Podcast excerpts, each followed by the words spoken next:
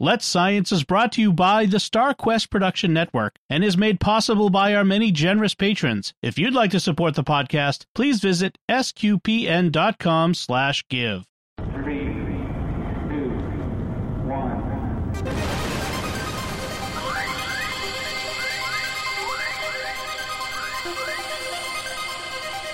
We live in a universe of scientific wonders. Every day, scientists are inching towards breakthroughs which can change our lives. We're playing our small part in sharing these wonders with you. That's why today is a fine day for science. So let's science. Caroline, I'm going to throw it over to you. I'm I'm a little bit wary about this, and um, I'm, I'm having the heebie-jeebies already. But anyway, Caroline, I'm going to throw it over to you so you can talk about science.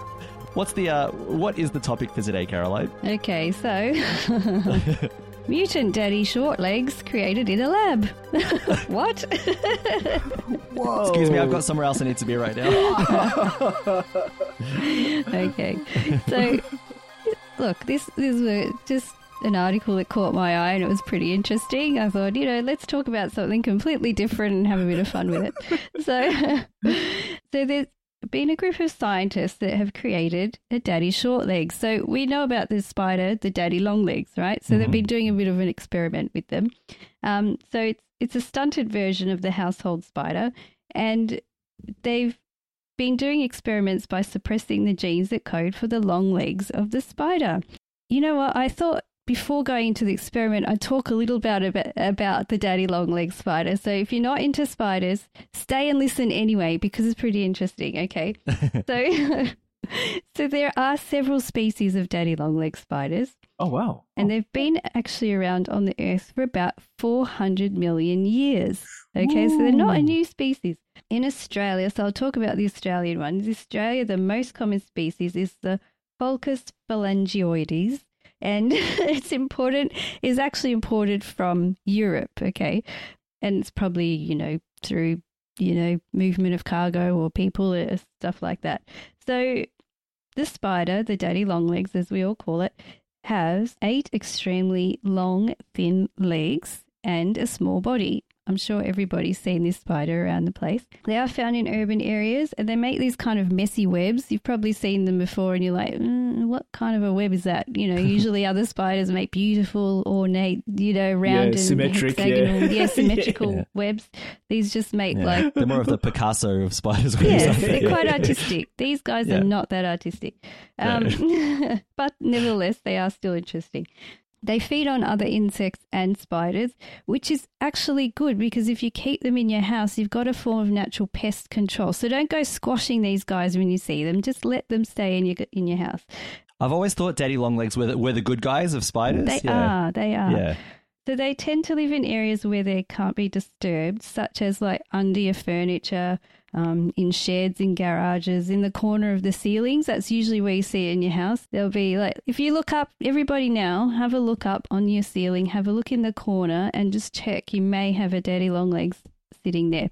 Guys, So far, you so got one? No, no, not No? yet, Uh, Not I- yet. My- I'm sure you'll get one soon. My Yeah, study's true. like a box, so it's not really a spider friendly. There's some webs up there. Could be one. Yeah. Anyway. There you go. Cool, Could cool, be. cool, cool. So, um, okay, so I recently had two in my bathroom, okay, and I did leave them there. They were quite okay. They're just sitting in their corners.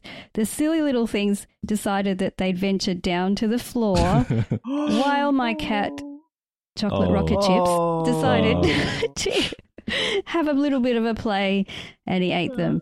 So, Oh. yeah, I'm a bit. I was actually a bit sad about that. I don't know why they decided to come down, but anyway, they did, and I didn't see them in time, and they they got eaten. Anyway, so I'm I'm sure another couple will come and and take their place. Take their place. Yep. yes. so these daddy longlegs. Now, you guys have probably seen this before. So when you disturb them in their web, they start to get into like a very fast spinning motion. Have you seen this? Mhm. So you touch their web, and they just like it's it's not that actually the, the web is moving; it's the spider. So as the spider moves, it gets really really blurry when you're looking at it. It's probably a kind of a defense mechanism. Mm. And um, so that's a really cool fact. And you've probably heard the myth that the spider has the most toxic venom of all spiders. That's the common thing that goes Yeah. around. Yeah. Common yeah. misconception.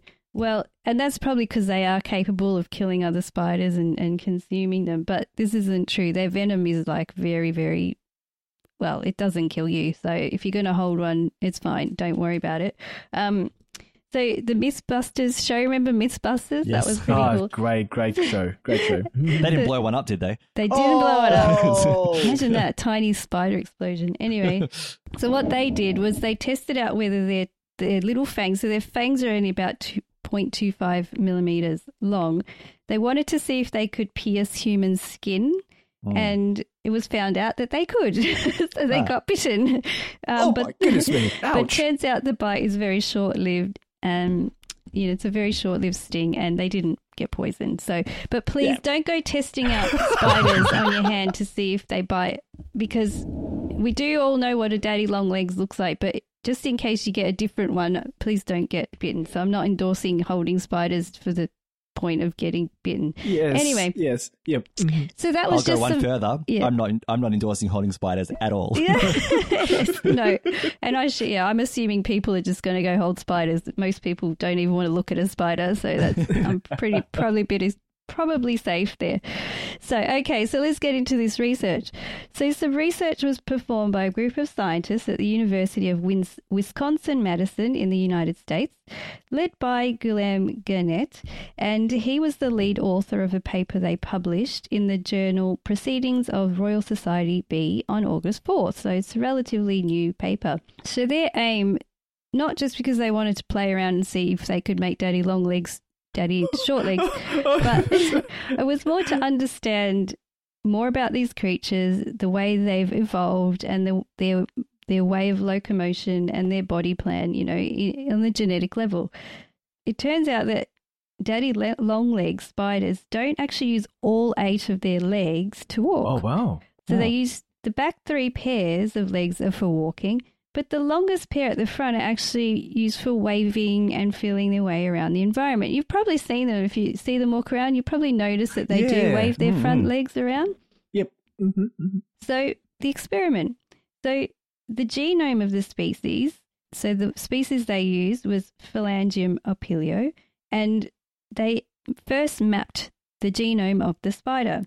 And it took them about two years to do this because there were about 580 million base pairs in the spider Ooh. genome. Goodness me. You okay. Yeah. Um, so what they did then was to compare this genome map of the spider to that of other insect genomes such as the fruit fly which is drosophila melanogaster and now if you're into biology you'll probably know that the fruit fly has been experimented a lot in, in genetic terms. So they, they do kind of like, what happens if we move this gene? Oh, no wings. Or what happens if we do this? You know, oh, no legs. You know, so they, they have been hmm. experimenting on this fly for quite a while. So they know quite a lot about it. So what they did is they looked for the genes that were likely to code for legs. And they found a group of genes called HOX genes. And two of these genes called DFD and SCR and these code for the leg development in spider embryos. So they weren't sure if they had to turn off both genes or a combination of on and off genes to change the shape of the legs or the size of the legs. It turns out that turning off both the DFD and SCR genes resulted in the three pairs of the walking legs to be shortened and it changed their shape a bit as well. Another manipulation of the genes turned the legs into uh, structures called pedipalps, which help the spiders to eat their food. Hmm. So that was interesting. Yeah. and then in some embryos or uh, embryo spiders, not all the legs were shortened. And they think this is because there's another HOX gene that probably has an influence on the leg length too. So I guess they also kind of confirm that you can have a gene that codes for something, but there may be a gene somewhere else that helps in the coding or the expression of a gene in an organism. So that's pretty interesting. So some of their little embryos managed to hatch after genetic manipulation, but unfortunately they did all die after adulthood, which just shows Hmm. you can't manipulate something and expect it to live. You know, you need it. It needs to be intact the way God made it, the way Yep. in a sense, the yeah, way it yeah, was yeah. created naturally. So um, yeah, so that was quite an interesting study, and and now they um, hope in the future to maybe do some further studies to clarify how other structures, such as the fangs, are formed, you know, and that kind of thing. So there's a, yeah, I just thought that was an interesting study and something, you know, just to, I guess it helps in learning about evolutionary biology, how things evolved, how genes code, the way, you know, just some more research into how, what happens when you manipulate genes. And it's a good thing they're doing these things on insects, you know, and not on like, you know, animals, which are, they do, but I don't want to talk about that because it's just, yeah. And um, yeah, so yeah, it's just, yeah, it's just interesting. Anyway. Yeah, There and you we've always talked about, um, you know, a lot. We, you know, because we love space science so much. We always yes. about things on the you know, on that huge universal level, but on the microscopic level, things Ah. are just as interesting, aren't they? Well, there's a whole world there. I mean, if you look at the interactions of molecules together, and, and it's, it's a whole system on its own. I mean, the biochemistry system is just amazing. When you affect one one molecule, it'll affect other molecules. You know, you affect on the genetic level, and it affects the Mm. whole. You know, what comes next after that. You know, expressions of genes and pro- the production of proteins and you know how it affects the function of an organism. So um, it really it really just shows the cause and effect of that. Yeah, it's it's a really interesting study and it, it's quite complex, but you know Yeah. you know, and I just explained it on the basic level, but you know, nevertheless, quite in, quite interesting. Yeah, um, I might just tack on a very quick bit of space news. Yes. So I've been I, I try and keep up with what's happening in the world of, of space you know, as we all do every now every so often. So there's a um, just yesterday. So while I was at uni, and our full confession. So while I was at uni online studying, uh, there happened to be a rocket launch at the same time. So I managed to watch both. Obviously, one had to be muted, and it wasn't uni. Uh, but um, but uh, an up, an up and coming uh, company called Firefly, uh, they um, they are trying to do the same thing. Well, i- and and in different iterations of Rocket Lab of becoming a small satellite launcher. So they in the small satellite business. I looked at their website. They're actually building all kinds of different variants of rockets, not large ones, but ones for small satellite launch. Uh, ones that can do um, different kinds of trajectories. They're building a moon lander for landing equipment on the moon, not for people, but NASA cool. has already got a contract with them for the potential of what it can do. So they uh, they did a test launch of their Alpha rocket, which is the first uh, first rocket that they'll be um, producing. Now it's a test, and it failed after two minutes of flight. So they had to um, they had to detonate the rocket because one of the, the they say it's an anomaly, so they don't know what happened yet, but the rocket started sort of spinning out of control. It was, you know, it, basically it was dangerous from that point. So they had to, they had to. I'm assuming they remote detonated it. That, that's what you'd have to do next. Otherwise, you know, it could hit a civilian population, a city, good. things like that. So that's yeah, which is why they have um, the ability to detonate it while it's um while it's up in in the air. Uh, so the important thing that they mentioned was that they've got two solid mi- minutes of flight data. The rocket exploded uh, just before going supersonic, so it just it um it had just gotten out of max Q or the maximum dynamic pressure, and uh, it was at that moment that something went wrong. So they'll be poring over the data to see what happens there. But um, it was a very exciting flight to watch this thing take off um, and and do what it was able to do. So from here now, um, th- they'll do more testing and it'll be back on the pad. And I think one thing that's important to remember because I I looked at headlines know, and things. Uh, yeah, the headlines are usually, you know, Firefly Alpha rocket test ends in explosion, ends in failure. These, these explosions during the testing phase are not failures. It's part. That's why it's called testing. Well, Yeah. that's They- true. they've Yeah. Yeah, put it? it Yeah, together. yeah. They've put in the parameters that they think will work. They've done testing on the ground. They've done their static fires, but you won't actually know what this machine is capable of doing until you launch it. They Yeah. launch it. So, yeah, yeah. yeah, makes sense. So a lot of uh, a lot of rockets um, in their test phases have exploded before um, before actually being successful. Some there's been a, a rare number of rockets that have made it on their first flight uh, into into space, but sometimes that's because they're based on on previous platforms that have already worked.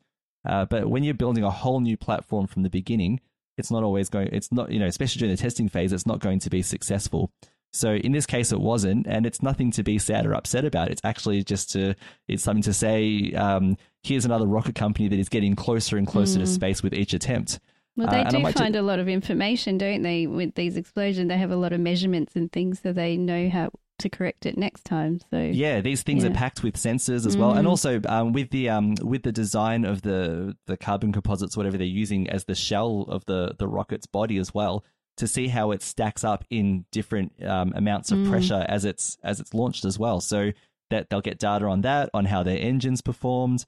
That there's all this information for them now to pour over, and now they make adjustments for the next test until they get it right. If, if you want to see an example of a company that blows things up often in order to get it right, look at SpaceX. Yes. just look at just look at their The history. first, yeah, yeah, the first yeah. few, uh, what was it now? The Starship. Starship, yeah. They were fun, but they learnt a Uh, yeah. lot. yeah, it took it took three. Well, it took four flights before they were actually actually able to land one properly without deton- without it detonating or anything like that. Yeah, so there's a lot of things, a lot of things there. Yeah, Let's Science is brought to you by StarQuest Media and is a fortnightly podcast that brings you the scientific wonders of our universe from a distinctly Catholic point of view. For more from Caroline, Lindsay, and friends, listen to the StarQuest show Catholics of Oz. Find links from today's show at sqpn.com slash science and find the Catholics of Oz at sqpn.com slash Oz. Be sure to follow the show in Apple Podcasts, Google Play, wherever you can find podcasts, or on the SQPN YouTube channel. The generous donations of our patrons at sqpn.com/give make it possible for us to continue Let's Science and all the shows at StarQuest, which makes our nonprofit mission possible. You can join them by visiting sqpn.com/give. Join us next time for more scientific wonders, and thank you for listening to Let's Science on StarQuest.